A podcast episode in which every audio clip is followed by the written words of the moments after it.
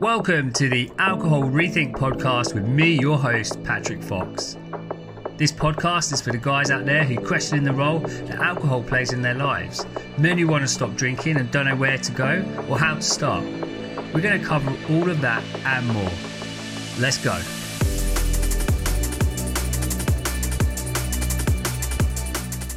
Hi, guys, and welcome to episode 83 of the Alcohol Rethink Podcast.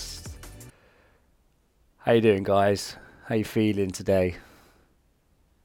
Just spend a moment just kind of like checking in with yourself and noticing what comes up when you ask yourself that question. Because I think sometimes we just fucking go, go, go all the time, right? And just actually taking a moment to slow down and just to, to really ask ourselves how we're feeling can be so powerful. It can really reveal what we're thinking and how our brain's working. So there's just a little invitation for you to check in with how you're feeling today. So, episode 83. And today I've got a really fucking cool conversational chat with a Q&A at the end of it that I did recently with a coach called Angela Mascenik. She works with women who want to stop over drinking and she has a podcast called Stop Drinking, Start Living. She's been on this podcast as a guest before and was really, really well received. So it's great to bring this collaborative call that we did together. And boy, did we get through a lot. We start by giving a kind of brief overview of our relationship with alcohol and how it's changed and what life looks like without it now. And then we go on to discuss some really key topics that you might be experiencing at the minute if you're doing dry January or just on your stop drinking journey. And so we talk about things like managing your urges, understanding what your urges are. We look at how you can deal with, for want of a better word, partners, friends, other people in your life who might have an opinion about your decision not to drink we are answering questions as we go through, which is really cool. So you get to hear like how we might approach some of the the conversations that you might want to have with people in your life as well. We cover a ton of stuff. We talk about how you can go beyond dry days, right? Like or dry January, sorry, thinking about what's beyond that as well. And not just getting focused on how many days you've stopped drinking, right? Like I've talked about this in the podcast before. I think it's so important. Like, let's look for the progress, right? Let's look for the wins that you're having. Let's look where you're making different decisions. And one of the other key topics that we talk about is how to treat yourself. How you treat yourself really, really matters. How you talk to yourself, how you forgive yourself, how you go again, right? It really, really matters. I'm just going to let this recording do the talking. Enjoy the show, guys. Take care, and I'll see you again next week. Bye. Welcome to the Dry January webinar with myself, Angela Mascenik, and Patrick Fox.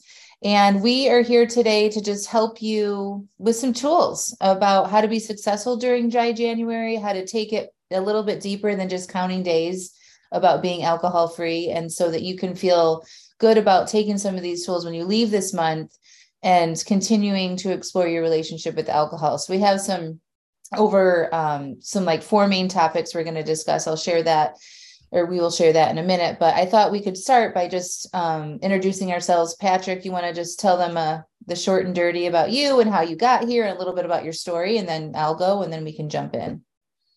Yeah, absolutely. Thank you, Angela. Yeah, okay, I'll keep it real short. So, my name is Patrick Fox. I am a life coach. I work with men who want to rethink alcohol in their lives.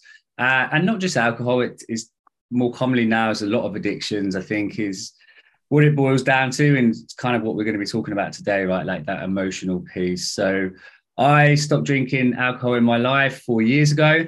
I completely severed ties with it, if you like. That's just what worked best for me after many attempts at uh, micromanaging it, if you like. So yeah, I celebrated four years last a week ago, so that was super fun.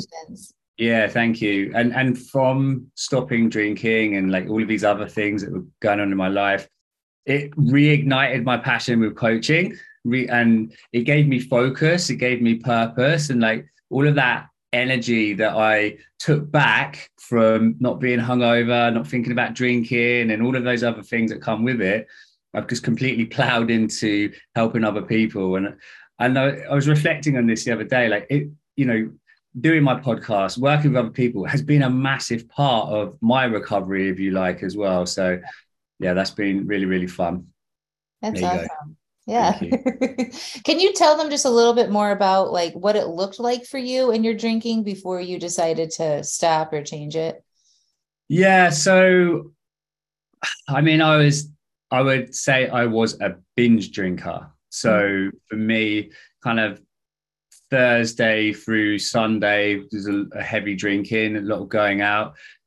Sometimes it was all through the week as well, but generally not so much. And I was drinking a lot, doing a lot of drugs as well, right? And it came to a point where I just like had this nudge. Like I knew that it, there was, I didn't want to do it anymore. I knew it was kind of like holding me back from doing other things in my life.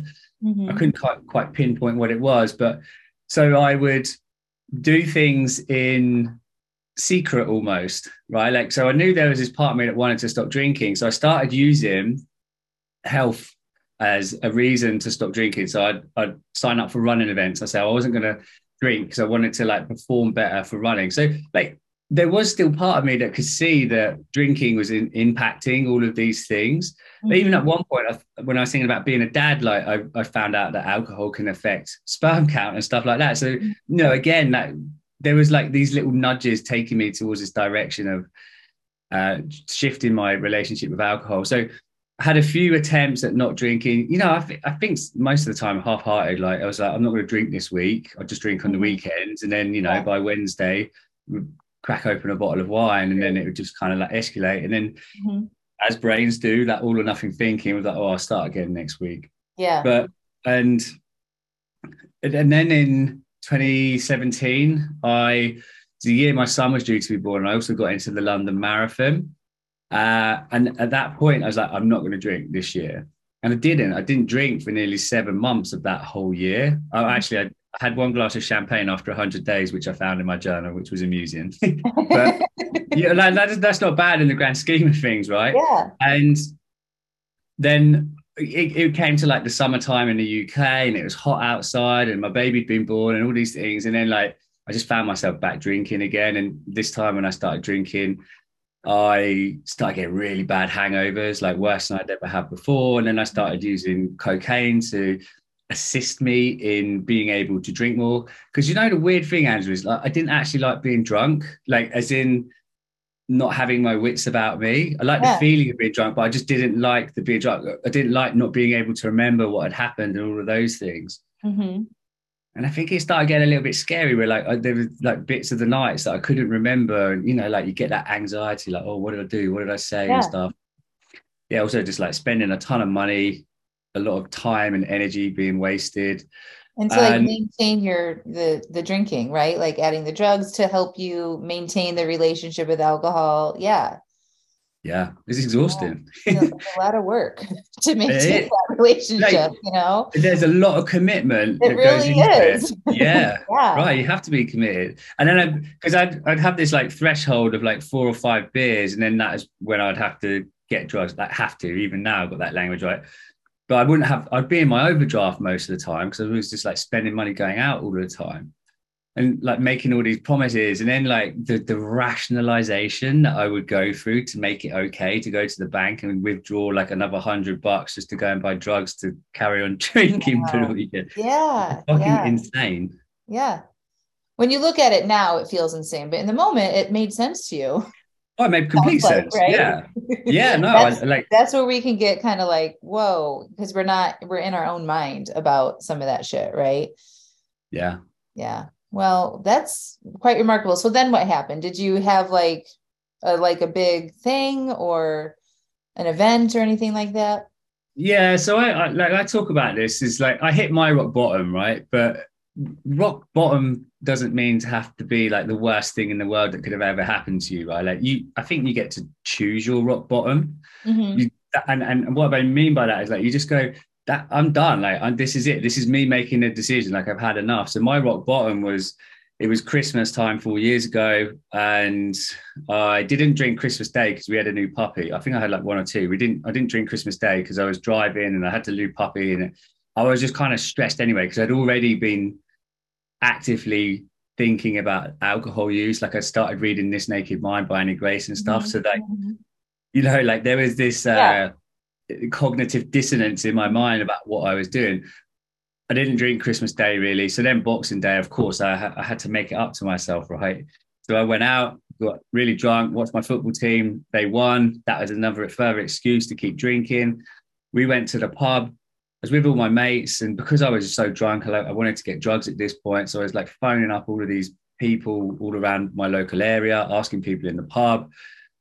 It was just like no other thoughts about anything other than getting those drugs. And yeah. it, I, I don't remember much of the night other than just like my phone was dying, so I had to go across and buy a charger. Then the charger didn't work, and then I was like getting really anxious because my girlfriend works in a pub, and I didn't want her to know what I was doing. But like she, you know what I mean? It's like yeah. all this crazy stuff, and then there, there's this image of my my son, one year old son at home, my puppy at home, my daughter at home, like all of the other family members who were at home and who'd gone back to do whatever that day, and luckily I didn't get anything that night because I think that that was my real sliding doors moment I think I left the pub that night. I did a shot of some baby Guinness or some shit. I don't remember walking home, but I do remember waking up on the sofa the next morning. I was my partner came in the room and I was like, I am done. I just cannot do this to myself anymore. No. Yeah. And so I committed to take a break from alcohol. It wasn't like I'm never going to drink again. I, in the UK, and I'm, I'm, sure it's worldwide now, but they we've got like a one year no beer yeah, organization. Mm-hmm. Yeah. yeah. And whilst I didn't go f- through that actual uh, program, I loved it. It just stuck in my head, right? Yeah. I was like, I'm going to do one year no beer. Like, let me see mm-hmm. if I can go this year without drinking and and see what's different, mm-hmm. you know. But within a few months, like it was apparently or abundantly clear, like I was just done. Like I couldn't do it anymore. Couldn't do it. Yeah. And I was and I was feeling so much more confident. And I think the rise of zero beers and lots of other factors kind of helped with all of that. Mm-hmm. So, mm-hmm.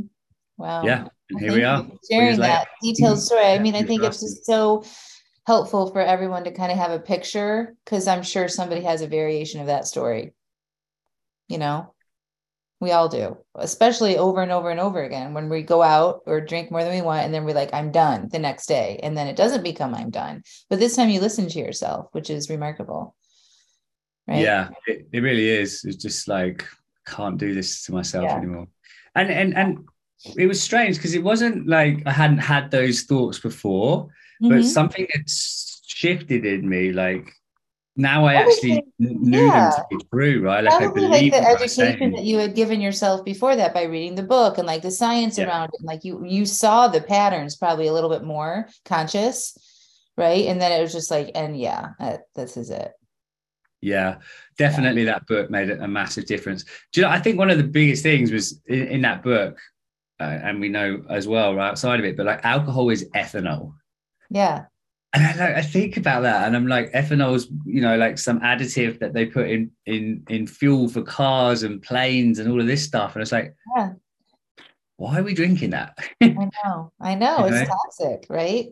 Yeah. Pure yeah. pure alcohol will kill you. Right. Like that's why we drink it at like four or five and then up to 15 maybe 30 whatever. Like because pure alcohol is purest form. Is absolutely lethal yeah. to human beings. Yeah. Well thank you yeah. So my if you guys um, don't know my story, I'll keep it short and brief too. But basically, I overdrank um, for my whole life, ever since I started drinking, partying in college, all that kind of thing.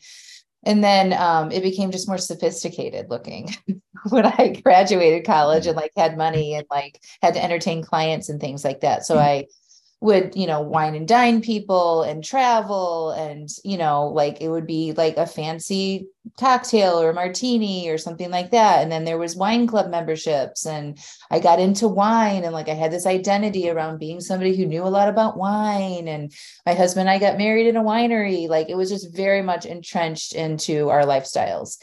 And um I would still try to cut back and all of that. Like I, I, like if I traveled or something, I went to like a sales meeting and we would totally overdrink and party because it's like, you know, work hard, play hard type culture, I would remember like coming, like flying home, and like my ankles would be swollen on the airplane.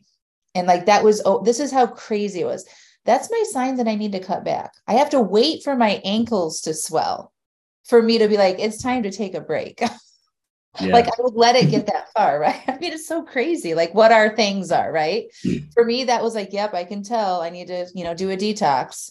My ankles are swollen and that's uncomfortable so i would i would diet i would i would go and restrict myself very heavily i would do like a juice cleanse or some sort and i would struggle with my weight and i had food stuff too so like there was all of that combined and then um and then it just like kind of kept creeping up so it would be a tuesday and it'd be stressful after work or whatever and then i had three kids back to back and i was working full time so like as i my life got more um, involved, my stress levels, my anxiety levels, overwhelm, all that stuff went up. And I kept, I, the more that's when I used alcohol more, especially wine after work to take the edge off all that stuff.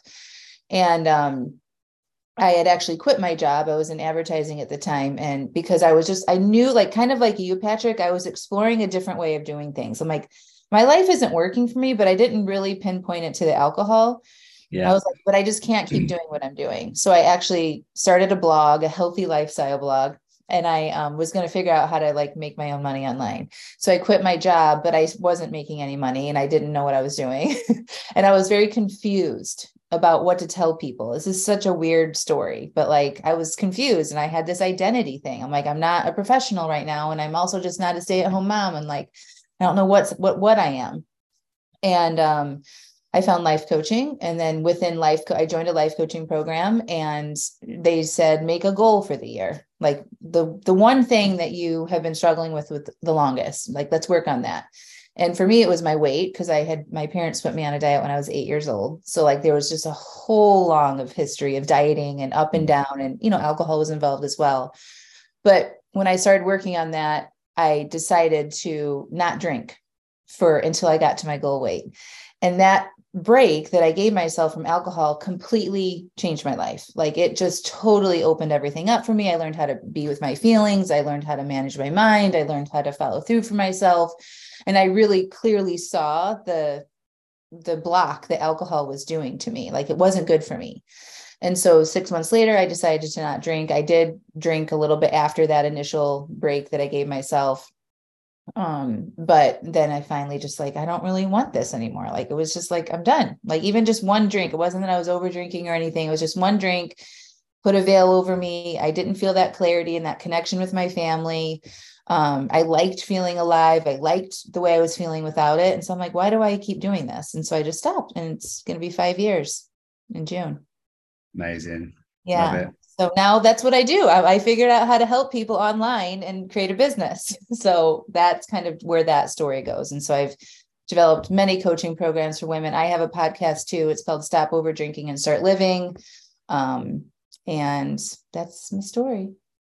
Nice. Well, thank you for sharing. And what I love about Angela is like, even though it, it it seemed so weird or felt so weird is like we just don't know what it's going to look like you know there's that great steve quote uh, steve jobs quote about like you can only join the dots looking backwards yeah it's like like you might do something and you might have no idea like why you're doing it or what the purpose of it is but like you know in the, some point in the future you'll look back and go oh okay like, i had to do that in order to get to this next part yes. this next realization change whatever it looks yeah. like so yeah, i think so it's cool. like just like you start tuning in to hearing yourself it's like for you it's like oh i want to i want to I'm going to use the physical fitness to figure this out. I'm going to I'm going to do these things to have this boundary so hard for myself that I can't drink because I've got to train for this race, right? Yeah, yeah. Instead of like focusing on the alcohol thing.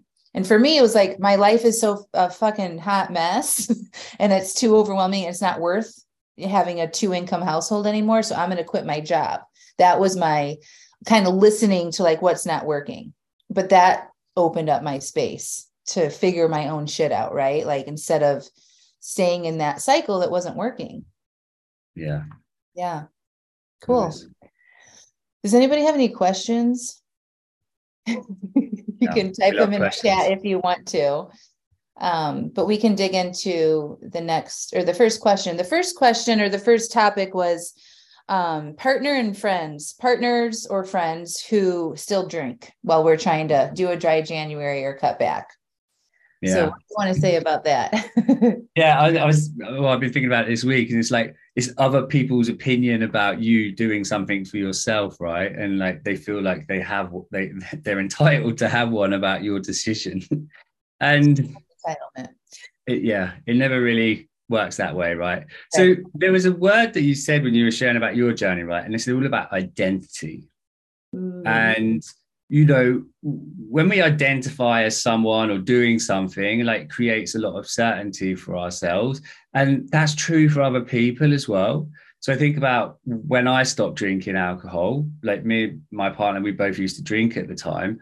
So for me to stop drinking and her then to be drinking still like there was a big identity shift happening for both of us like me getting used to this new identity of not drinking and her also like getting used to the identity of me not drinking as well. So it's almost like a, a grieving process. Yeah. So yeah i think it's just like interesting to look at it from that perspective as well. But mm-hmm. yeah people people are going to have an opinion right? Mm-hmm. it's got nothing to do with you. You know i can't stress that enough. It really hadn't. It's like all all about what their expectations are what they think that you should or shouldn't be doing.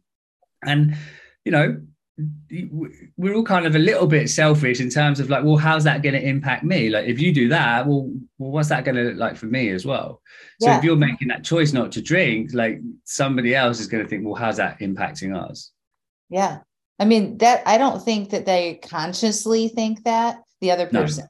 So we had I, on one of my coaching calls today, the uh, woman said that her friend said, "Oh, you're no fun." You know, like after they had gone out together and the woman didn't drink, yeah. like sent her a follow up text, "You're no fun." Now that you're not, you know, with this not drinking thing.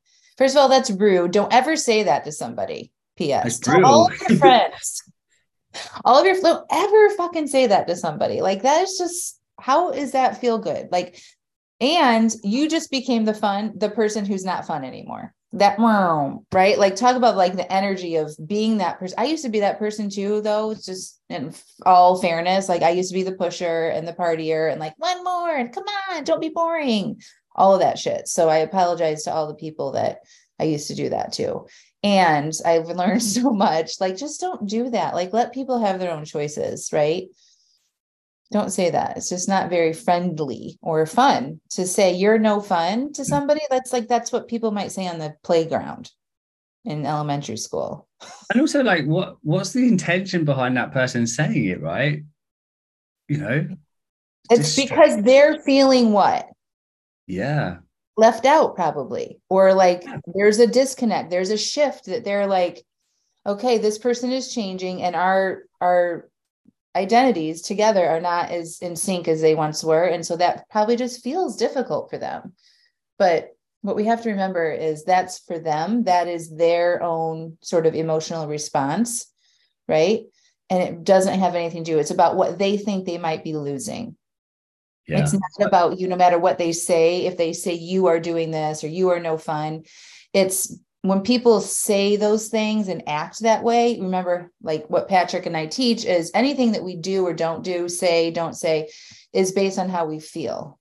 So if someone says something unkind to you, you have to think about what they must be feeling to say that. And it could be threatened, left out, confused, right? And so when they feel that way, we generally don't act great, right? And especially people who don't know this kind of work. Yeah. So I'm not trying to give them a pass or anything. It's still totally freaking rude.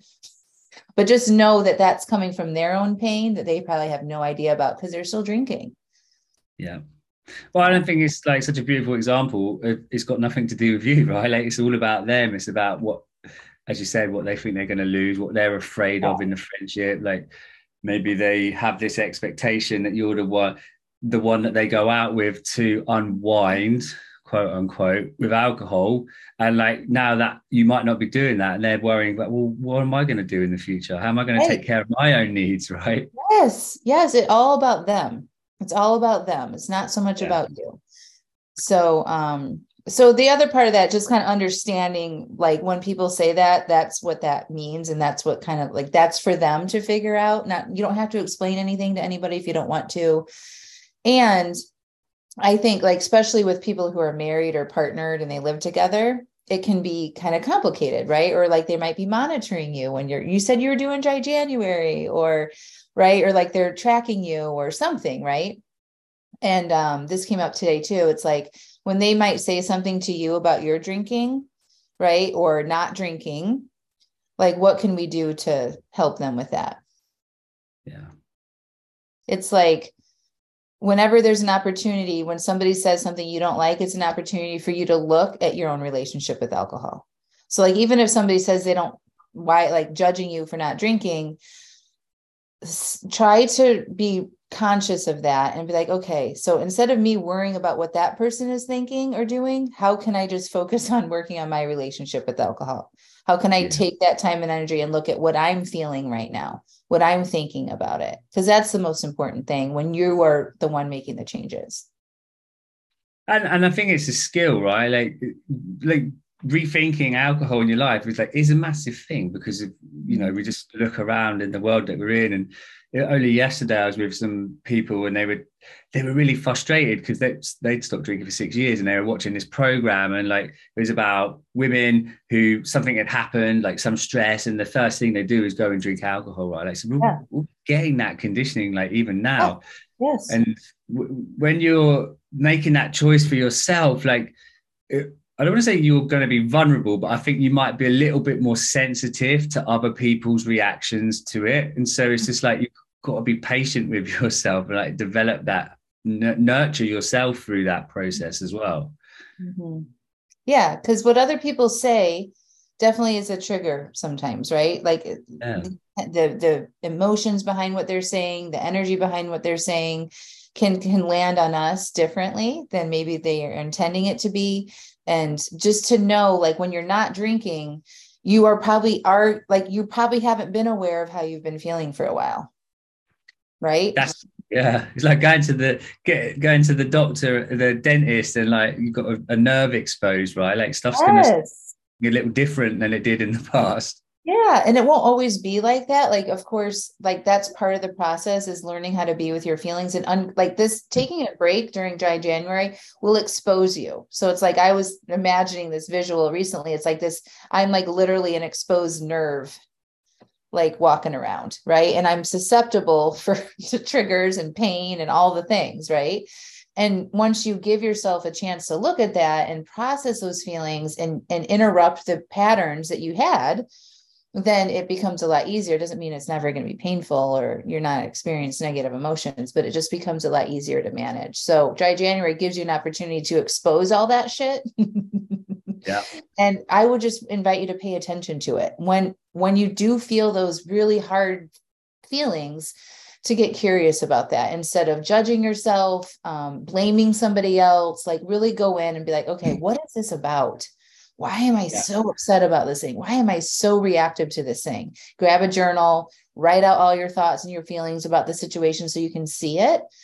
And then, you know, let yourself just pause and breathe and process that through and break that cycle. We don't want to just try to cover it up with something else, right? Like food or scrolling on Facebook or deep cleaning the house. I mean, that can be helpful sometimes, but you know what I'm saying? Do you have anything to add to that? Like, we don't want to like not pay attention to that stuff yeah i like as you were sharing that what came up for me is that, you know if someone says something as you're saying like not to to to blame them or not not even necessarily to try and understand them and why they're saying it I, I, think that's not what we're saying at all. It's like actually the invitation is just to come back to yourself. Is yes, yes what's happening for me? Like what am I, am I afraid of, right? Like, so if someone else is afraid they're not going to have their drinking partner, well, what fears are coming up for me when they say that, right? Like, because also there's someone in your life that you might not have the same relationship as well. And mm-hmm. how we are wired as humans is for connection, right? And so something like that can seem like a, a big deal to our brain. So I think, yes. yeah, really coming back to yourself, getting curious, compassionate, you know, they're all skills as well. I think if, if that's not something you've done before, like it's about developing that in yourself as well. Yes. Yeah. You know? and, and I, I think, think journaling is an amazing tool to start doing. Yeah, getting coaching, you know, talking about joining a group of people with that are working on this kind of stuff together who are open to sharing this stuff with people. Um, I think if you look at some of those things when people say something or do something, right? And instead of wondering why they did that or said that and spending all that time making up stories about why you think they did that or this or that, like that yeah. just causes you unnecessary suffering, by the way. And we have no idea why we do it. We really like knowing the human condition. We're driven by how we feel to say things, do things, whatever. That's fine. But spending any more time wondering why they're doing something like that is just time taking away where you could look at yourself and really dig in and learn something about yourself because this isn't going to be the only time that you're triggered about something, right? We're humans and everybody says stupid shit all the time, including myself. yeah, right. Like we're, we're emotional beings. Like yeah. that's part of being a mammal. And, you know, it's such a good point. Like there's just no point trying to understand why somebody else is doing something. Yeah. Just just get super curious with yourself. I think yeah. I can't stress that bit enough. Yeah. Okay. Does anybody and, have any questions about partners or friends or people saying stuff or all that? I mean, we could talk about this for a full hour. Sure. Well, just what was coming up for me as well is like even if you notice that your brain does want to keep latching on to what they said and stuff, like just know that's normal as well. Like that's not something to then beat yourself up about. Like just to step back, go, oh, I'm thinking about what they said again, right? Like I'm not, and, yeah. and and watch what it creates in you as well. I think that's fascinating. Like sometimes sometimes I'll be like, I'll be doing the washing or I'll be doing some like trivial task and I'll start thinking about something and, and I'll start getting annoyed about it. I'll start feeling the build up in me. I'm like, yeah. why am I thinking about this? It's like absolutely crazy. So yeah, just like begin watching what you're thinking, I think is is yeah. super important as well. It's like understand like for you and me, we this is second nature at this point, but like I think yeah. for me, the first cue that I might be ruminating on something is how I feel. So if I'm real anxious or I'm uptight or I notice myself thinking about the same problem over and over and over again, or I feel really hot about something, I'm like, all right, like what's going on? Like what what am I thinking right now? Because that's always the answer to how we're feeling on the inside. It's like I'm thinking they shouldn't be doing. It's usually like somebody shouldn't be doing something that they are, or something shouldn't have happened the way it did. It's a it's a variation of one of those things that that gets me going.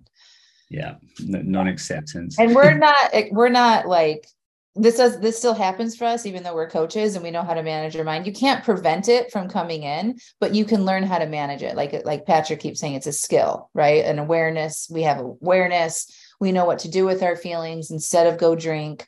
Um, but that's taken practice a lot of practice and awareness and coaching and being willing to look at it. Yeah. Yeah. Okay. The next question or topic we had was how to treat yourself well even if you overdrink. You want yeah. to lead us off on that one? Yeah, I think it's uh, again another really important topic, and you know, the brain's natural tendency is centered towards negativity bias, right? Like that's all part of that survival brain in ourselves. So if we do something that we don't if we do something that we don't want to do, say like overdrink, for example, like our brain's going to focus on that and it's going to start making it a problem for ourselves. And the more that we start making it a problem, we'll start beating ourselves up and criticizing ourselves and asking ourselves questions like, oh, why did I do that? Why am I so stupid? What's wrong with me? Mm-hmm. Just know that your brain's a bit like Google, right? Like when you type a search into Google, it goes away and it finds all the answers for you. Well, your brain's doing exactly the same thing, right? So the way in which you treat yourself, the way in which you ask yourself about what happened really, really matters. And so it's kind of the same thing we are talking about there eh, with with partners and or other people saying something is like noticing how you're talking to yourself. Like are you treating yourself with love and respect and curiosity and compassion like you would you know like kids if you've got kids or even your partners or the, the, the people that you love in your life at least right mm-hmm. are you do are you giving that to yourself yeah you know and yeah. I, I and i think and I see it all the time, and I do it myself still, even now. Is like sometimes the answer is no. Yeah, I mean that's our default setting. So there's that, right? Yeah. Like we can't prevent it from coming in. Like sometimes I wake up in the morning and it's just like, I don't know. I just like it's not even that I'm being I'm like it doesn't sound like I'm being mean to myself, but when I check it, I'm like, oh, that's not that's not really nice. Good morning, Angela. How about good morning? You know, like, do you say good morning to yourself? I started doing that like a few months back, and I swear to God, it changes my whole day. I'm like, instead of like running through my list or analyzing something in my mind, or just like, oh, good morning. You know, like we don't need to do that to ourselves. It's not super like that's kind of like I had this mantra for all of last year, and I probably will have it forever now, but it's like allow space and time for things and people who support and love you, and less time and for things for, for people or less time and energy around uh, for people and things that don't support you. And that negative self talk falls into that lower bucket. That doesn't support me. That doesn't make me feel good. And so I'm giving that less time. Right. Yeah. yeah. So when you have an overdrink, your brain is going to go into most people anyway to the shame game and the guilt and the regret and all that kind of stuff. And just know that that's normal and you don't have to buy into it. You just for and it sounds like this in your head. You wake up you over oh, i didn't follow through or i you know i made a mistake or whatever. And like i'm so mad. Like i hear you and you know what? We're going to take care of ourselves today. I'm going to go figure out what happened so i can learn from it. I'm going to drink a lot of water. I'm going to rest when i need to rest. I'm going to eat well today and we're going to figure this out. Total different than i have to shame myself and be hard on myself and be remorseful about it. None of that works because until you get really good at feeling your feelings and interrupting that automatic process that happens when you feel bad you will that is more likely to drive more of the behavior that you don't want those negative feelings. Yeah. Yeah one, one of the thoughts i practice is, is i refuse to speak to myself like that anymore. Like i'm just not yeah. going to do it. It's just it's not nice. It's not kind. Like i wouldn't speak to anybody else in the world like it. Yeah. it's funny because i went and it still happens sometimes, right? Like I'm not saying I don't think we ever get rid of it. I was yeah. watching a really amazing uh, Gabor Mate training the other day, and he's talking about the Uber ego. Um, you know, like Uber Uberic as as Freud calls it, and it's just like that that voice that we hear is just like some really younger version of ourselves that was doing something to try and protect us at a, a younger age, right? Mm-hmm. But and this sounds funny, but like he he calls that voice stupid. He goes because it it can't learn, like it doesn't have the ability to learn, and so like you have to be the adult for it. Hmm. You know, so like even think about that conceptually. Like when you hear that voice, like who is that voice? What age mm-hmm. is that voice? You know, is it even your voice, or is it like someone from your parents' voice? Yeah, I, I recently saw that. I'm like, that's not me. I don't think that way. I'm like, that's not mine. Yeah. I don't want exactly. to think that that way anymore, right? And then you can come back to who you are and how you want to think. Yeah, and I think that's you, you can like detach yourself from it almost as well, and I think that can be really helpful for perspective. For perspective, but like I went out the other week for a meal with, with my family, and my I said something to my daughter, and I didn't like what I said, and then I went to the toilet, and just like this absolute wave of abuse happens like you're fat you're an idiot you're stupid like all of this stuff. And i was just like whoa man like it was intense. Wow. and even though that voice is there right like i think it's you can look at it from another lens as well is that it's actually showing you that there is something else important to you that you're like you're wanting to work towards. Yes you know? So even yeah. though it's not doesn't feel great and all of that but it, like it, it it's like show, it's showing you there is something else that you want. Right. It's like disappointment you know? Disapp- it's it's we want to be disappointed when we don't follow through right? We want to see that not that we need to say, I'm disappointed in myself and I should be disappointed in myself and I don't follow through on it. Like, that's not what we're talking about. But that feeling that you, all of our feelings have very important information to share with us. And even though the shame and the guilt and the disappointment and the regret, all of that, those feelings aren't, they don't really help us. Like, if we continue to engage with them. But their initial show up is here to get our attention, right? They're like, hey, we don't like this, right? We, hello, pay attention to me. And yeah. the voice that it comes with, right? That's another thing. Like we can manage that, but that feeling that you're getting, it's like your little red flag is going up, like help. And so we want to listen to that. Like, okay, I'm feeling this way again. What is that about? What, you know, maybe I can f- like learn about that. What's there's a message here for me that I want to tap into, right? I'm out of alignment.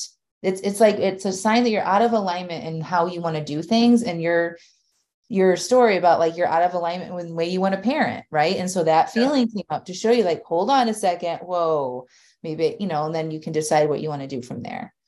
Yeah. Yeah. I, I, I think that for me is like comes around showing you what you want, but also like your values, what's most important to you. So when I was in my beginning of like rethinking my relationship to alcohol like one of my values is health right? And and vitality and drinking alcohol was obviously massively in conflict with that. And so like that's where that kind of dynamic came from that as well. So i think you know like what's important to you? What matters to you? Like all of these yeah. things are, are, are great questions. And when you're getting curious about them like you're going to start treating yourself differently because yeah you are because you're being congruent. You're being in alignment with with what's your truth. Yeah. And if you don't know what's important to you you should go find out. Yeah. I mean you need to buy into your life and live your life in accordance to what is good for you and what you want. And a lot of times people reach a certain age and they're totally like for me I was following this very scripted pathway to what I thought looked like success and what you should do the standard American lifestyle, the house, the kids, the career, uh, the husband, the dog, the cat, all of these things, right? And what wasn't working, it just wasn't working for me. So a lot of times people just ignore that. They're like, that's just the way it is. And this is my mom did it too. And, and just they keep going. Yeah. And for me, it's like I just that I did that for a long time. And then we escape that. We want to numb that. We want to our feelings that overwhelm that stress all that it's like hey this isn't working right? And instead of ignoring that and trying to just like ignore the anxiety or whatever like we have to give ourselves some space to understand what it is what we really want. And so use this month as that opportunity. Whatever your triggers are coming up ask yourself what is it that i really want what if i have an overdrink what was I missing for myself of that day? Where didn't I show myself what I really wanted? Did I even ask myself what I wanted? We need to put ourselves at the very top of the list when we're doing this work. Um, there's so many nuances to all of that, but I just want you to think about how to make yourself a priority and ask those questions. Is this something that I want to recommit to doing for my life? Do I want to make dinner every night? Do I want to be the one that walks the dog all the time? Do you know what I mean? Like we have to like say yes to this stuff. Otherwise we just carry a lot of resentment and we buy into the system of the way it should be. And that feels very much out of alignment with who we are. And then we numb and we escape and we look for things to make us feel better that doesn't actually help. Yeah just, just the word powerless just comes into my head as you were sharing oh. about it. you just feel powerless to, to anything. So yeah. Yeah. And and and that's not just for drinking, but like that's life, life. as well. Absolutely. Yeah. It's just Absolutely. for us, it showed up as an addiction to alcohol, right? Like yeah. we use alcohol to numb our feelings and even though you guys just sometimes say it's just a habit, it's not true. Habits don't just happen. Like you have to build that habit by being in response to your feelings. so we want to like go a little bit deeper there. Um, and I use I was taught too in our culture in our society in my family system that that is what you do. Like you just drink to be more fun, to deal with your shit, like all of it. And you don't have to. Like it doesn't have to be a tool to manage your life. You can have an amazing life and learn how to manage it and build a life that feels good for you. And it's to sometimes you have to ruffle the feathers. So like going back to what other people are thinking and saying about you ch- changing things up when you start honoring yourself it's to like you're like shaking that rug. And people are to have some things to say about it. And so I don't want you to prevent, I don't want that to prevent you from living your best life. because um, people are going to have opinions until the day you die. But you have to understand what your own opinion is about your own life and then start following through on living the life that you want to live. Yeah absolutely. And, and, just like notice how many opinions you have of other people as well right? It's just a human thing i mean judging other people is like that doesn't feel good by the way have you ever noticed you judging somebody and how you feel while you're doing that doesn't feel fun like it's yeah. not loving doesn't feel like joyous or anything, right? It's like doesn't feel good. nice. Yeah.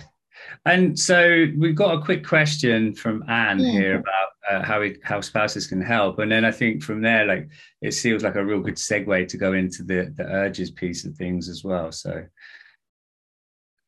let's look at this question by Anne. Right, like mention okay. how your spouse can help you.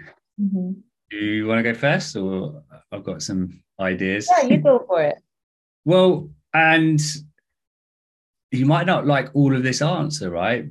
Because sometimes partners might not just want to help, like spouses might not want to support you in your journey. But what I would say is that sometimes that's true. Like in the beginning, they might not be supportive, but over time, when your decisions, identity gets to where you want it to be, like it all begins to normalize so I, I, spoke about my partner earlier, right? Like in the beginning, it created a little bit of tension in our relationship, but now we're like years down the line, and you know, she buys me alcohol-free beers. Like she's very supportive of it in, mm-hmm. in my life. So, like in the beginning, it might be a little bit.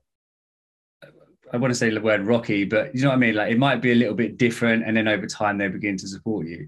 Mm-hmm. That said, other things that you can do are to like really communicate with your partner. Like, I think you were talking about it earlier, Angela. Really like expressing, look, this is what I'm doing. This is why I'm doing it. I understand that's going to impact you.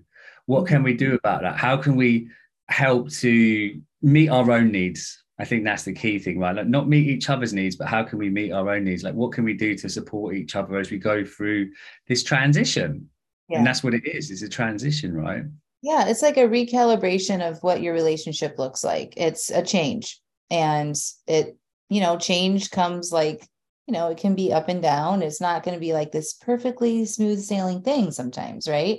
I don't really know any big changes where that's the case, right? It's always like can be up and down. And so we just have to be willing to know that it's not going to look a specific way um, it's not going to be perfect, and you're going to learn how to communicate with each other better. For me and my husband, like, you know, he had questions too. I, I, I was turning 40 at the time when I was working on all this. And I had planned to have people, all my local friends, come to my favorite wine bar and celebrate my 40th birthday. And I was hosting it and buying it all and everything. And he's like, so you're going to invite people to this wine bar and you're not going to drink. I'm like, yeah, that's going to be great. He's like, hmm. like he didn't say like I could just sense that he was just like, we'll see how that goes. Cause like my past, right? I mean, this is like she's going to drink. Anyway, I did it and I showed up and I was like so fun and I paid for everything. Like it was a great time. I, I legitimately had a good time and so did they. And so it's almost just like we have to let them have their own thoughts. Mm. You know, I didn't try to change what people were thinking. I just focused on me. And so sometimes people are going to have thoughts and things about it. And it's like, it's okay that they do, because that's just what they are used to seeing. And so if they doubt you or they question you or, or they're, you know, fine tuning your drink plan or whatever it is, it's like, it's okay because I just need to show them with time and communication and telling them specific details about what I'm working on. They'll, it'll become clear down the road if it's not right now and I also just told my husband, like, I really remember one night I was having some urges and I just, he was sitting on the couch and I was sitting on the couch and I looked at him. I'm just like, I'm having some strong urges right now. And he's like, hmm. I'm like, yeah, I just, I really want to drink, but I, I'm trying to learn how to process and feel my feelings in my body. He had never heard this shit before. Like, he probably thought it was just talking in a foreign language, you know, but just talking about it in the real moment of it was really, really helpful for me not that I needed him to do anything. It's just like helped me reiterate to somebody that was a human what it was like for me. And it helped him understand me more. And so our relationship actually got better. Yeah. So I, I, that's one of the things I love most about coaching, right? Is like we just get a witness to whatever's going on to, for ourselves, and you yeah. being able to share that with your husband, like it just, I imagine, just like lost so much of its power because like you just put it out of your head. Like, uh, right. Yeah, you know, like, like, yeah, I want some drinks. I'm not going to yeah. do it, but I'm just telling you that's what's what's happening for me right now. It's just like it's it's a human can it's a human response. It's like there's nothing wrong with you for it, right? Yeah. Does that help, Anne?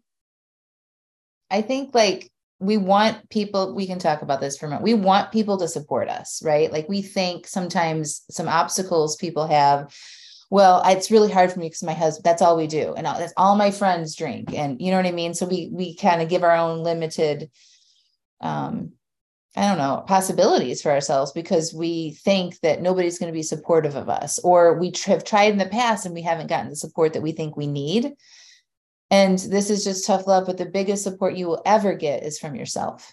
And so it's almost like you kind of have to let go of people doing things exactly what you think is going to be super helpful for you because we can't control other people. We just can't, but we can can control is ourselves if we try to control anything.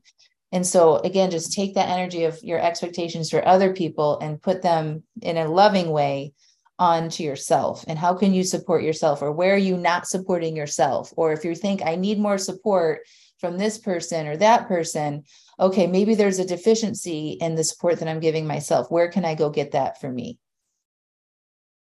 yeah. Yeah. And i think like the more that partners and other people see how committed you are and like how we see you doing what you say you're going to do they start accepting that reality you know? Like they they stop pushing like there's not as much uh push on it if you like as well. So i think like the more when my partner when she really saw I was serious about it like then they she began to accept like okay so this is how it is yes. right then we could just like yes. settle into that to that yes. new new new way of being Absolutely. And sometimes not everyone's going to come along for the ride, unfortunately, yeah, right? But again, that, that, that, that will be revealed eh, over yeah. time. Yeah. It's good. Wait, we got another question. Hold on. Um, Lori says, I'm working on the shame, no shame after an overdrink, but I'm wondering how would you respond to a partner that says something like, I thought you were gonna, you were you weren't going to drink that much again. What do you have to say? Because that's similar to what Anne was looking for too. What yeah. do you say to somebody who's judging you about your drinking? Yeah. Well, I I mean, you you're right. That that wasn't what I was planning to do, and I'm going to learn from it, right? Or you don't have anything, you know, it's entirely up to you. You mm-hmm. don't have to defend yourself. But mm-hmm. if you feel defensive, be curious yeah. why yeah like why am i reacting in that way to what they're saying because you know like it, I, I, can imagine someone says that something to you like that to you and you're going to feel like a little bit like attacked maybe for want of a better word but you know like you might have a reaction to it but really like they're just saying some words like they're just stating an observation like oh i thought you weren't going to drink as much than you did and okay yeah i did drink that much and i'm going to do something with it well what what do you think there no, I think just what I was telling one of my clients earlier today was when you notice the hot feelings coming in in response to something like that being said to you, it's because there's some truth to what they're saying. Even yeah, exactly. though even though it doesn't feel good to be on the receiving end of that and we don't want to be monitored and and tracked and all that kind of stuff you have decided if you've decided to cut back and you've kind of said these things out loud and then you don't follow through, it's like you are probably somewhat disappointed in yourself, but you just don't like being called out on it. And that's okay. Yeah, it's okay. And I think, you know, you could just be like, yeah, man, you're right. And I don't really like you telling me about it. And I'm going to go get my journal and I'm going to go figure this out. Right. Or I'm going to get some yeah. support on this, or I'm learning and these are and then like go do some of that work you know if you're in my program you definitely know what to do go do an evaluation um, what happened right with curiosity what was i feeling at the time that i drank more than i wanted to what was going on for me that day what was my mind saying to me after i already had a couple drinks that i should have more like i need to capture all of that so i can get some awareness so i can be aware of that next time i'm around alcohol and i'm not going to shame myself about it i'm learning this is a process and i'm going to keep going so you want to be willing to go back and look at that and kind of evaluate the situation and then come back to your spouse or your partner and be like, yeah, I just learned this so much about me and I I, I am working on it and that's all I can do. Yeah. Yeah, I love it. Elisa just went on to say that her daughter asked the same question and it actually helped her in her resolve as well. So, you know, like it, it really depends where you are in your kind of mindset in terms of how you receive that answer and yeah. however you receive it is all just information it's true it's information like oh yep you're right like maybe you didn't even know. Right mm and you want that or maybe you just get so offended when people say you did something wrong like that's for you to kind of explore and figure out like what those triggers are for you yeah. so yeah okay hold on i think there was another question over here in the chat mm, Tanya, you live in Wisconsin. Literally, people brag about and take pride in the fact that we are the one of the drunkest states in the world. I must break that generational habit of drinking. I think that's so funny because, like, all of my clients think that their city and their town are like the drunkest. Like everybody, it's just what you do here. And Patrick probably has the same thing in the UK, right? Yeah, well, just as a nation, we probably yeah. say that as well, right? Yeah. Yeah. Yeah.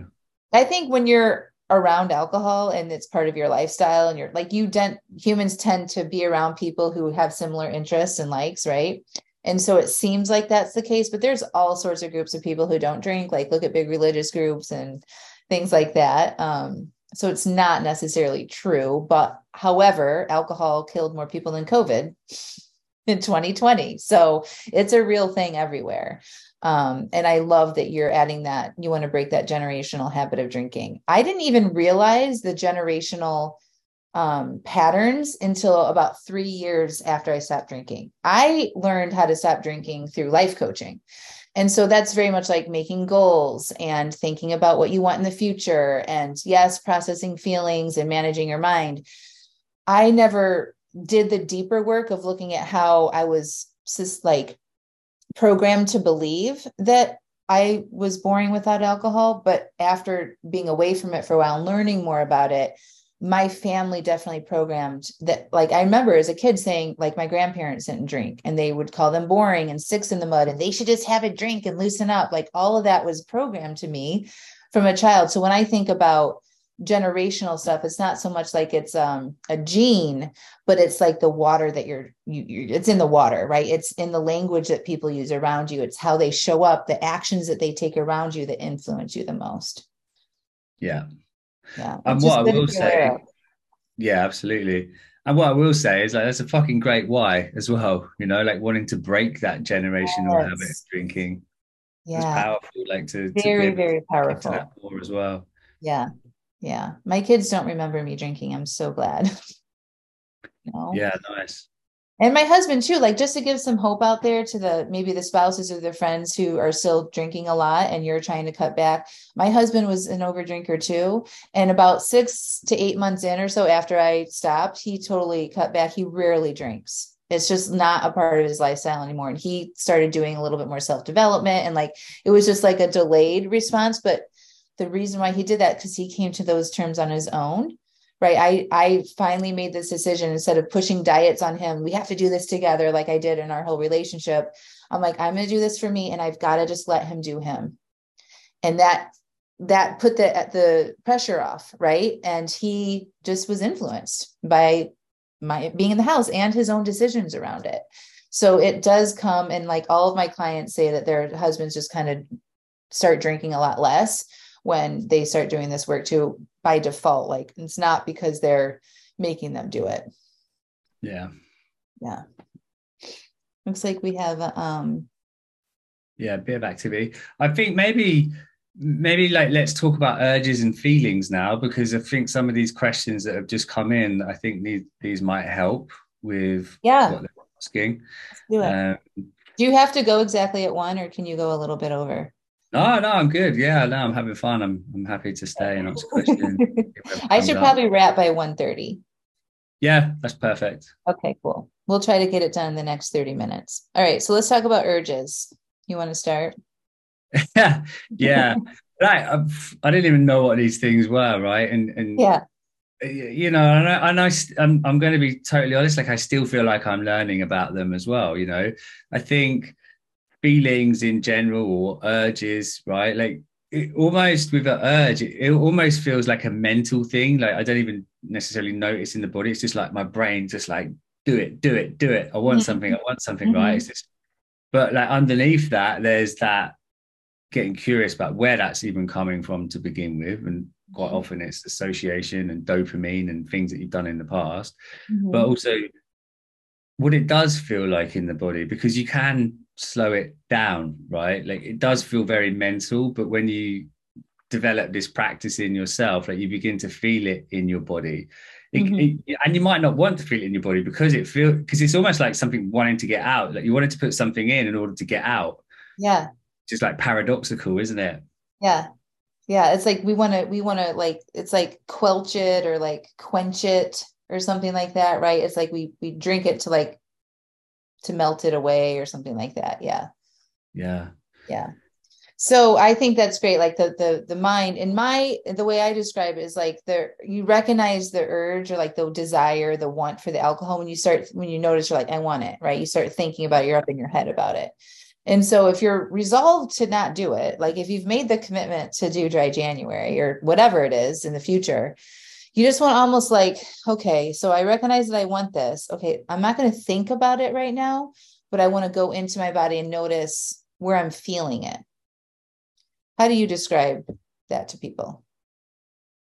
Yeah. And so it, I think just coming to your breath, even just for like to pause, just to give yourself like you were talking about earlier about like interrupting that model is like one noticing that that mental wanting something. Two is like okay where does it feel? So let's just stop and just like hit pause for a moment. Mm-hmm. so when i'm noticing urges and i didn't know i was doing this but when i was when i was learning how to meditate or whatever i was doing meditation and like that actually is guiding you through like processing your emotions. It's just about literally all it is is you're pausing and noticing what is happening in my body. Where's the energy? Where's the movement? Where does it feel tight? Where does it feel uncomfortable? You know, and then like maybe you can feel pulsing or buzzing or tingling.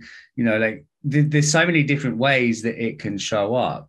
Other mm-hmm. times it can feel like a heaviness. Other times it can feel like a, a sharpness in in different parts of your body even just like the sense of like wanting to do something is what is like where are you feeling that so like often in your shoulders we, we carry quite a lot of our emotion and energy as mm-hmm. well so mm-hmm. yeah like there's there's so many different ways that you can feel it and again it's about like practicing and checking in with yourself like even now as we're talking right like i, I notice i'm feeling things in my jaw mm-hmm. but a few years ago, I would never have paid attention to that. Like I just wouldn't have known it was there for me. So I think it's about giving yourself space to to practice the thing I always work with with my clients is like, don't wait until you have an urge until you do this. I think that too. right? Yeah, because like it's it, you know, because our brain will want to just like go into its automation, right?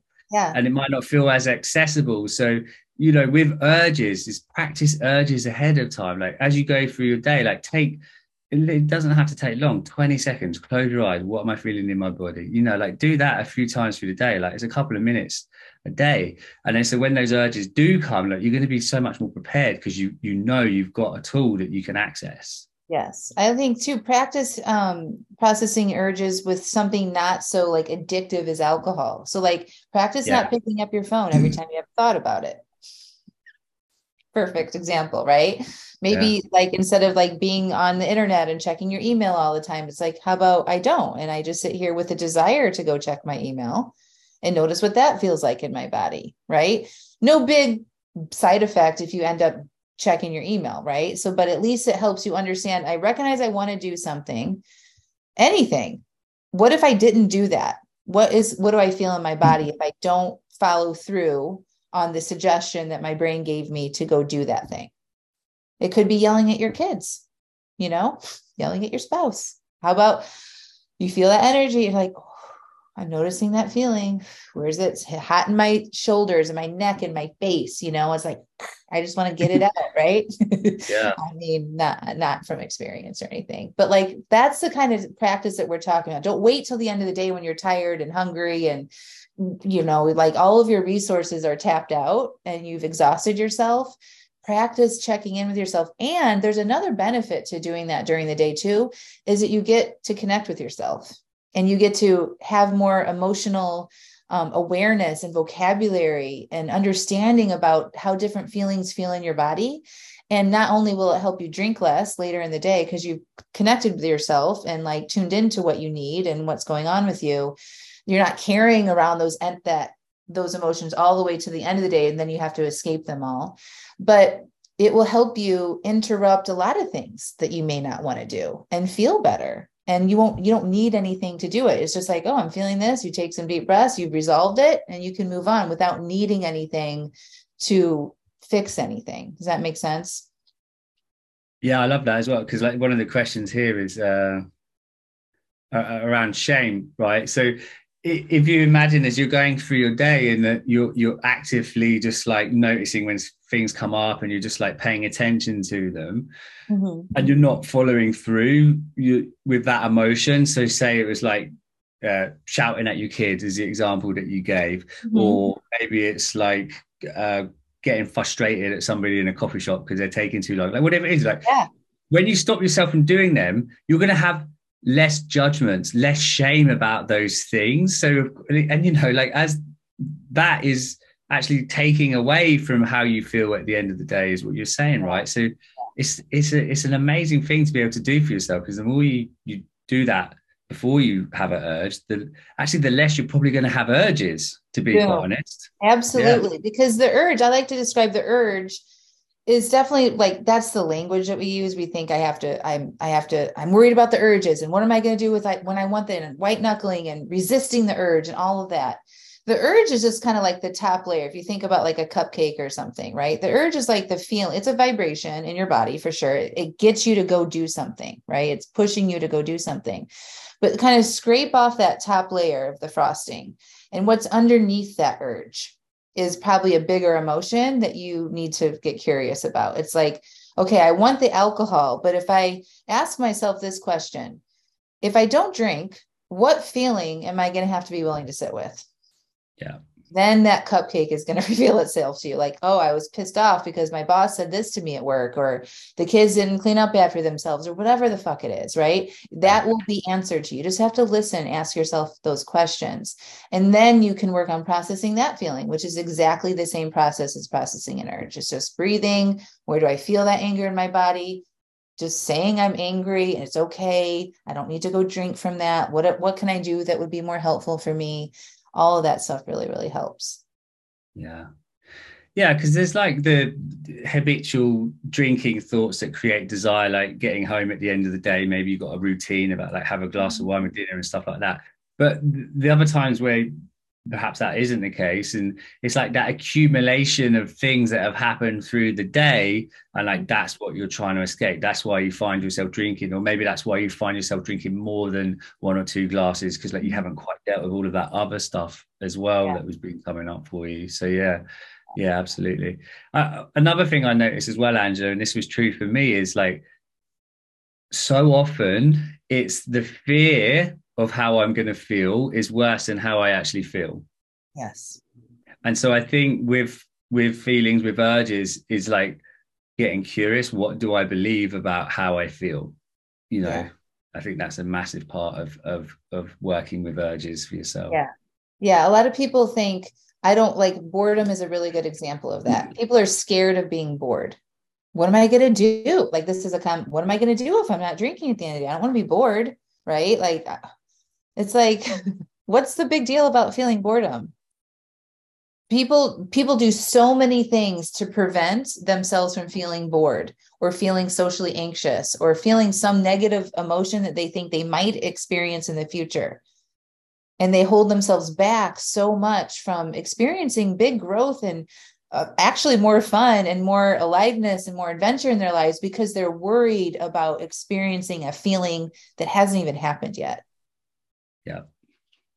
So yeah. Th- your feelings are nothing to be scared of. That's I think that's the big thing here. Urges the way you think about these feelings and what you think about the urges, that's what you guys want to ask yourself. What am I thinking about having an urge tonight? What am I thinking about feeling socially awkward when I go out with my friends next weekend when I'm not drinking?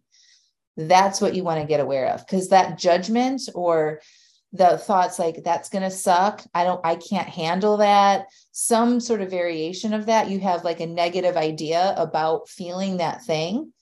That's what's preventing you. So patrick and i both teach this think feel do thing right?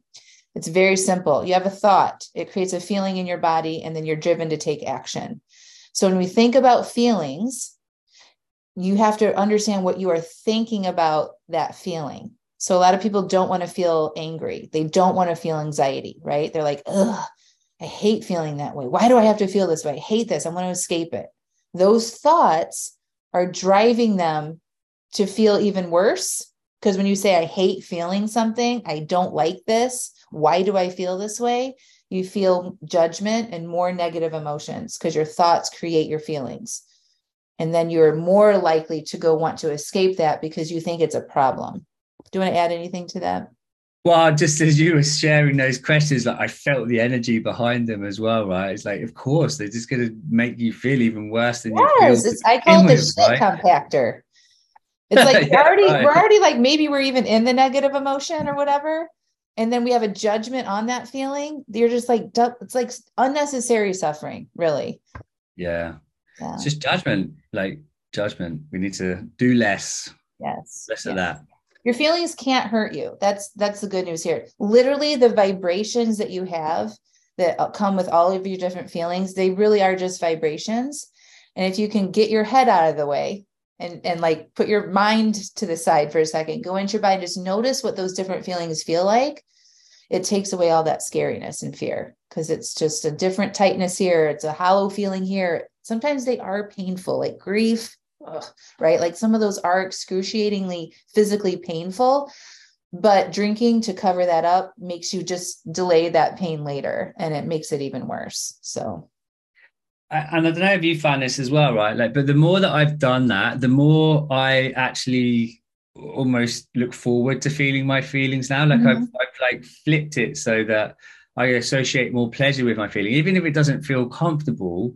Yeah. Like I, I get almost get dopamine from feeling how I'm feeling because I know that there's positive outcomes at the end of it, you know. Yeah. You get to learn about yourself. I mean, it's yeah. a beautiful thing. Talk about like the the other topic is like how to treat yourself well. You are denying yourself your own human experience when you buffer and escape your feelings you are denying who you are and that doesn't feel good it's not super respectful to the emotional experience that you're having and so to treat yourself with the utmost respect it's like any emotion that you have is valid it doesn't matter if you feel like it should you shouldn't be that upset about something you are that upset and it's okay right so like validate that for yourself allow yourself to feel those feelings and interrupt the cycle that we think we need to escape this stuff because we're humans and we're supposed to have a range of emotions all day you know, we're not just supposed to be happy all the time. You know, like we're supposed to have a range of feelings. And the more you can lean into that and learn about yourself and connect with yourself, that's like ultimate self love right there. Like you just have a much more beautiful life that feels good. Um, that doesn't have the unnecessary pain on the other side of a bad habit or something that's not good for you. Yeah. Yeah. Beautiful. Yeah. All right. What's our last question? Uh, sober days. Sober days. Like, uh, was it was it counting? Well, it's, it's uh digging deeper than counting the days. Ah, dig, yeah, digging deeper than counting days. Yeah. yeah. You want to talk about it? I mean, yeah. obviously, we've talked all this whole class has been. We have not even talked about like get your days under. You know, like count your days. Right. This has all been about deep looking at what you're thinking, reflecting on yourself, understanding what you're feeling, right? Supporting yourself. So it's definitely way more than counting days. Like you don't really learn anything about yourself if your only goal is to go 30 days without drinking. If that's the only thing you do, that's awesome. You're probably going to feel physically better after 30 days, but you're not going to really learn so much about yourself and why you had been over drinking in the first place and understand your emotions and understanding your triggers. And even though that sounds like a lot of work and it can be hard, it's worth it.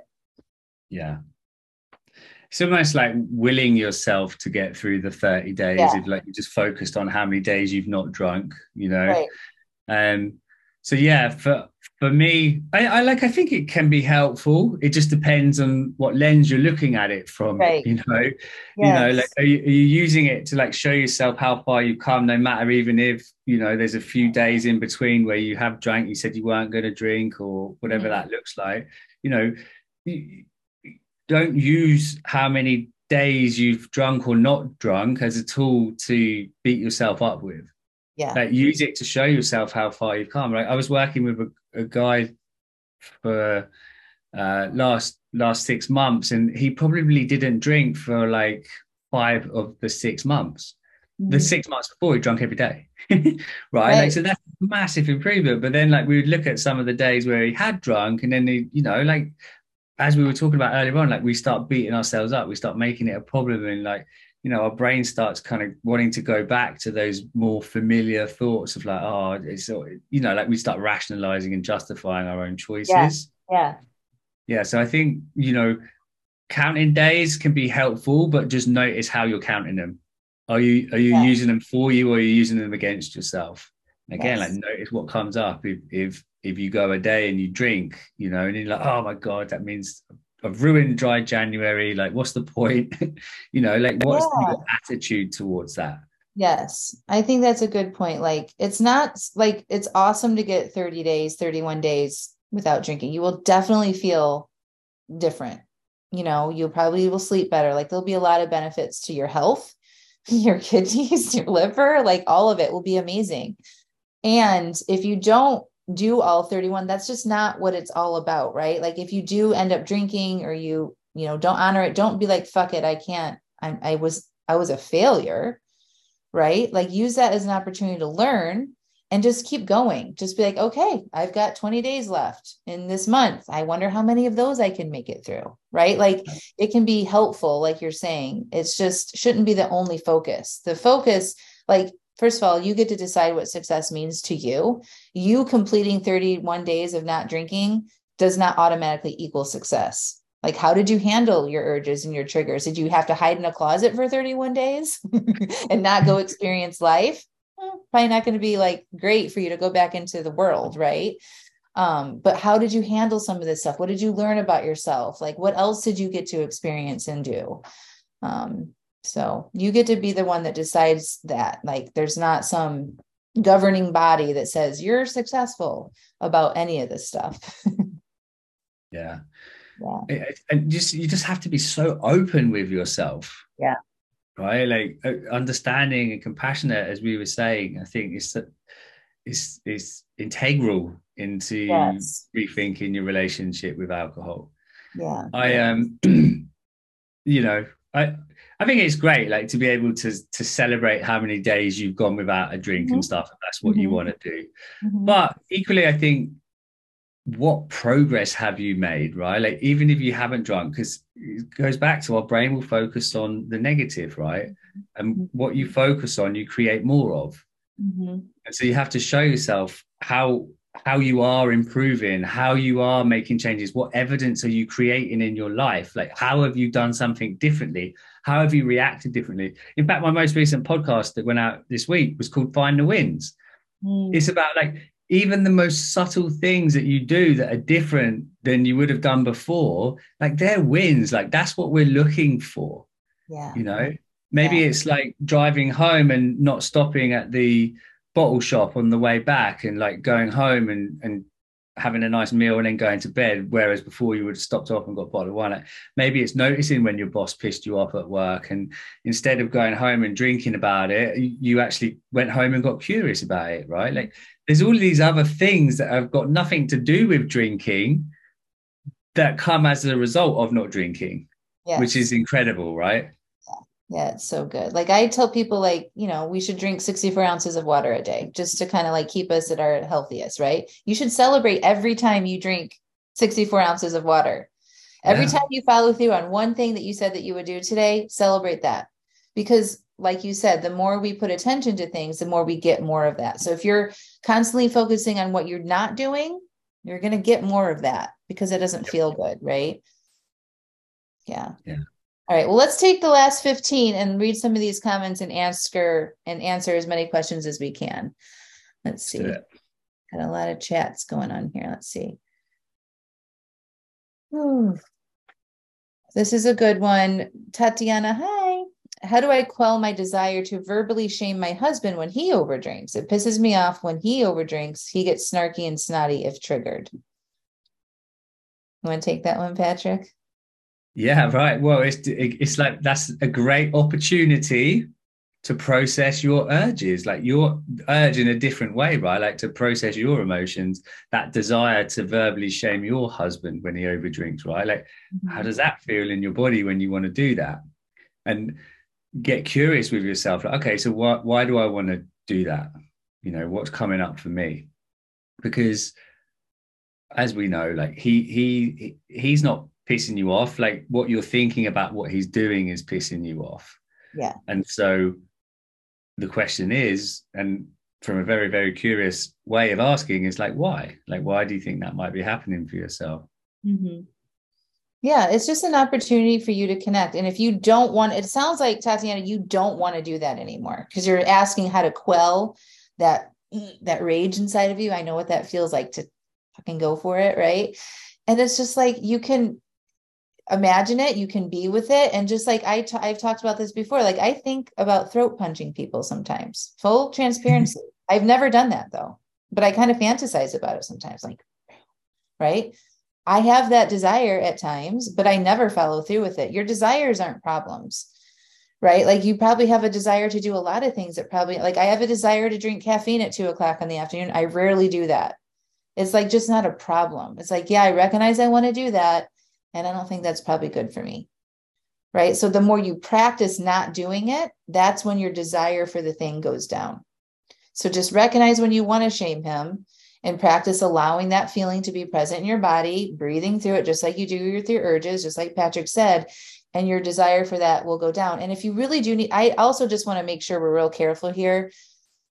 If it's something that does need to be addressed, like he's behaving poorly and that's not acceptable yeah. to you at that time, it does need to be addressed. I would do it after you're more neutral about it. So, like the next day, right when he's not drinking when you're more calm journal do your work on that first and then be like hey i got to talk to you about something like not from that ragey place because when emotions are high intelligence is low so he's not going to hear it right if you're coming at him with that energy it, it's probably not going to be a good situation so you got to get yourself more neutral before you have these kind of conversations so that was a good question Okay. Um, Shaganasi, hi. My kids did see me drink a lot, and it's hard to get past the shame. Want to talk about that, Patrick?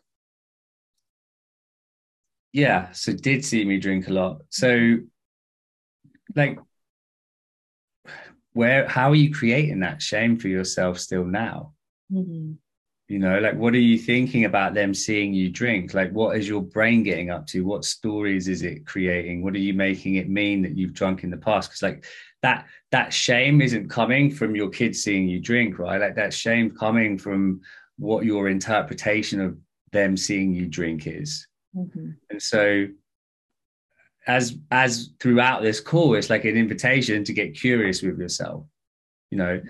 And you know, I, I always think like how how is that shame useful mm-hmm. right like what what what purpose does it has for you mm-hmm. yeah yeah i think that's a great way to look at it and sometimes i think too people do say stuff like i know there's a couple people in my program right now whose adult children are saying stuff to them about their past drinking mm-hmm. and it's very sensitive right now um, but it's like usually that shame is because you think you've done something wrong or that yeah. you are wrong, like there's something wrong with you, and that you're not a good mom or something like that. So I would just like ask yourself, What am I thinking when I feel this way? Right? They said this, or they noticed that, or they saw me do this. What do I think about that? And then you can get awareness on that and just know that your thoughts can be changed and you don't have to believe your thoughts. And it's okay that you have those thoughts, right? But where we want to be careful of is it's not real necessary to carry that shame with you as you work on your relationship with alcohol. It just doesn't really help you change it that much. It's it's good to know that you might have those thoughts and you might have triggers, especially if they do say stuff to you, but it's not super helpful. It's just something to notice. Yeah, it's like the you know the magnets when you got the I can't remember which way around it goes, but like they just like they yeah. repel, they won't go, and they're like this, yeah. and that's kind yeah. of like what what shame and like wanting to stop over drinking or not drink is like. It's like they're just constantly pushing against each other. They're not creating creating what you want. So yeah, it, it's definitely an invitation to get curious with yourself yeah. and just kind of understand how, what thoughts are creating that for you. Yeah. You know, like what's your it, brain imagining, imagining, or yeah. Well, it's like if if you're like me, because my my biggest pain points right now are being a mother and thinking I'm screwing up my kids. Okay. Yeah. Especially because I know so much about behavior and all of this stuff, oh, right? Yes. and so I can go there in my mind, and that's so painful for me you know and like even though i'm a coach and i get awareness and i have a therapist and all this stuff like that's still my thing because i don't want to fuck up my kids you know? I want to save them from some of the pain that i've had as an adult right? Yeah. and so my invitation to you is just like look at the ways you're not a bad mom. If you're if you're saying you're a bad mom or you did these things that were bad okay this let's just leave that there for now but what are the ways that you're a good mom? What are the ways in which you showed up for your kids what do you do for them on a regular basis? It's actually way more important than the drinking stuff. Those are like you want to fill your brain with more of that stuff than so much of this other stuff over here. Yeah absolutely.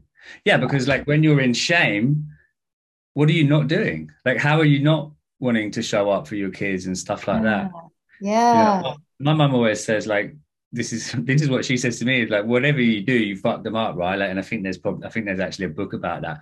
And it doesn't mean that you fuck them up literally but like we're all human beings. Like our brains meaning making machine. Like it gets up to all sorts. And you could be the best parent in the world and you could screw your kid up because they think that they can never be perfect right?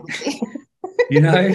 Right. And so like you, we're all human. Like we it's, your kids are going to have stuff. my kids are going to have stuff exactly. like it's inevitable yeah. It's inevitable it's inevitable and you're here. So you're doing something right. You're getting you're exactly. getting awareness right you're getting you're learning about yourself. You're trying to work on it it's all you can do. And forgive yourself. Really work on forgiving yourself from some of that stuff you know? So i um i didn't share this part with you guys in the beginning but when i when my third child was born i drank margaritas every night for like nine weeks like from birth to nine weeks. And just because I had terrible postpartum depression, I needed alcohol to get through that time. And instead of, I could go down this thinking pathway of how much I missed of those, you know, moments with my newborn, but I don't let myself do that. Instead, I'm like, you know what? I, I, that was the only thing I knew how to do at the time. I'm so thankful now I have better tools.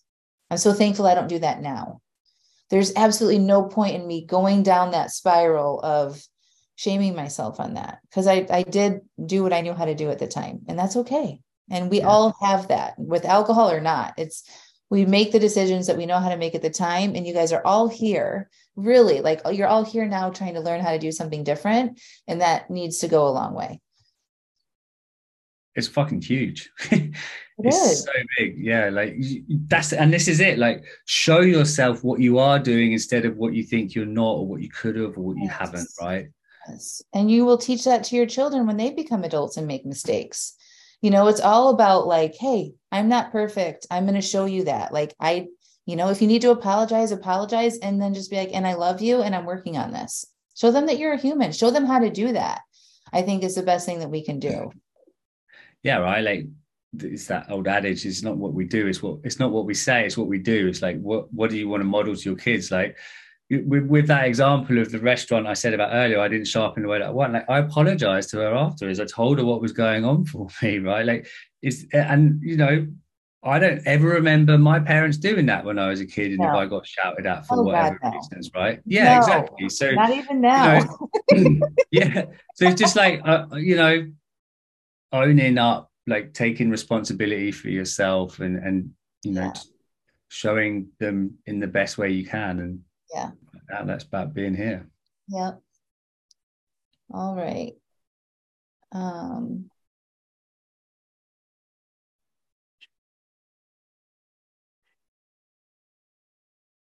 yeah, Lori, you're trying, you're saying you're trying to do this. My kid's not talking to me right now because this is the second time I disappointed them.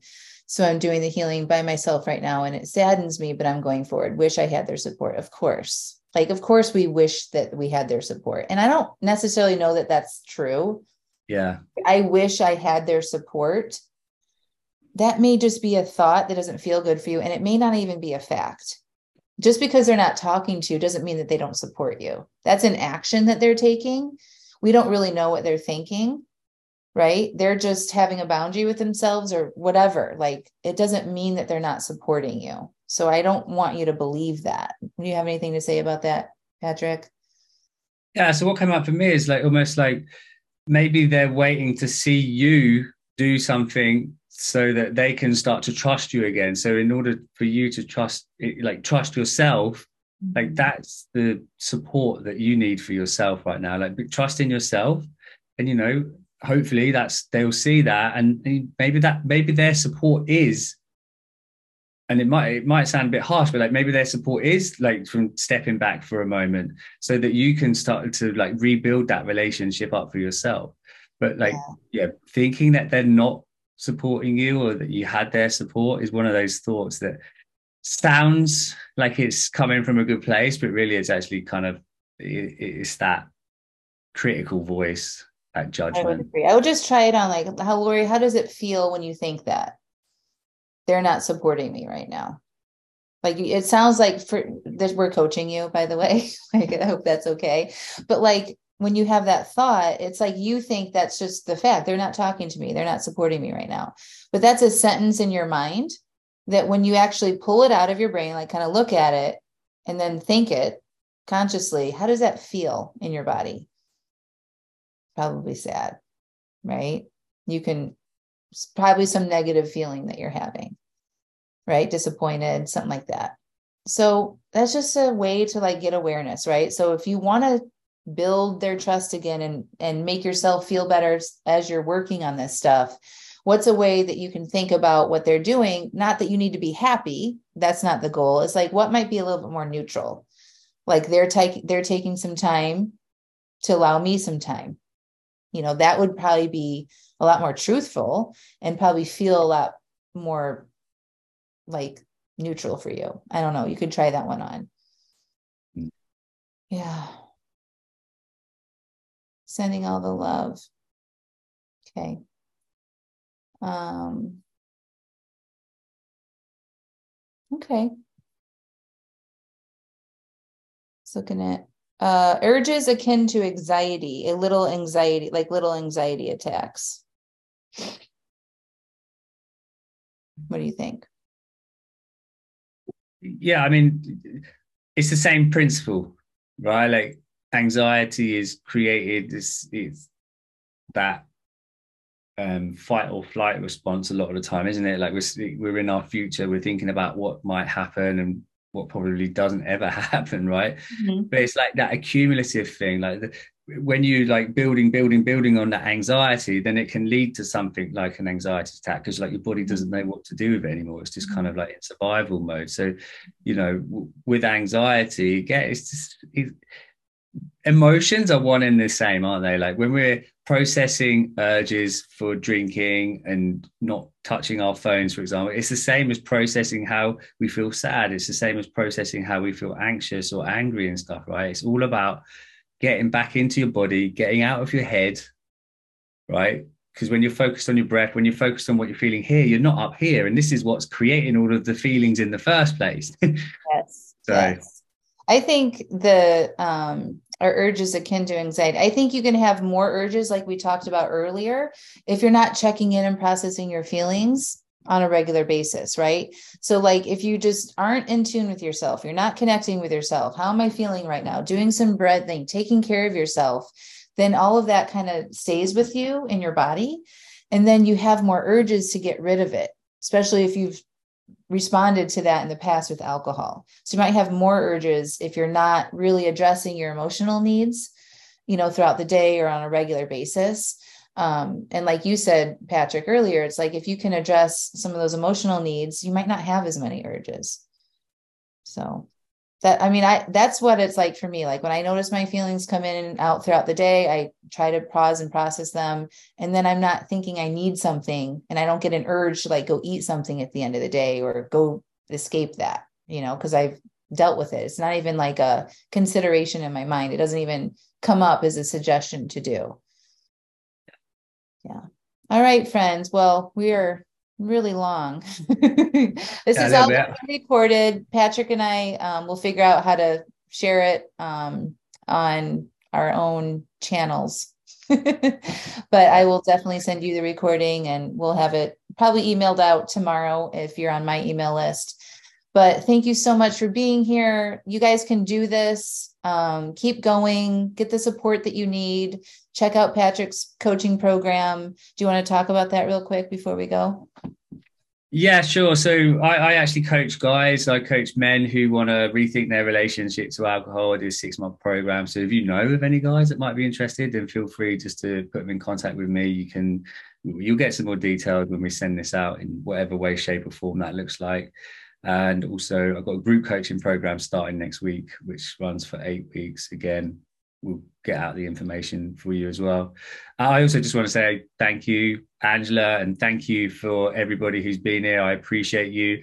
You know, use this call that we've been on today as an opportunity to show your brain that you are doing something about what you want, like you're heading in the direction you want, even if you know, like think other things happening in your life. You know, use yeah. this as a win for yourselves. Yeah. Like it's so important. Absolutely.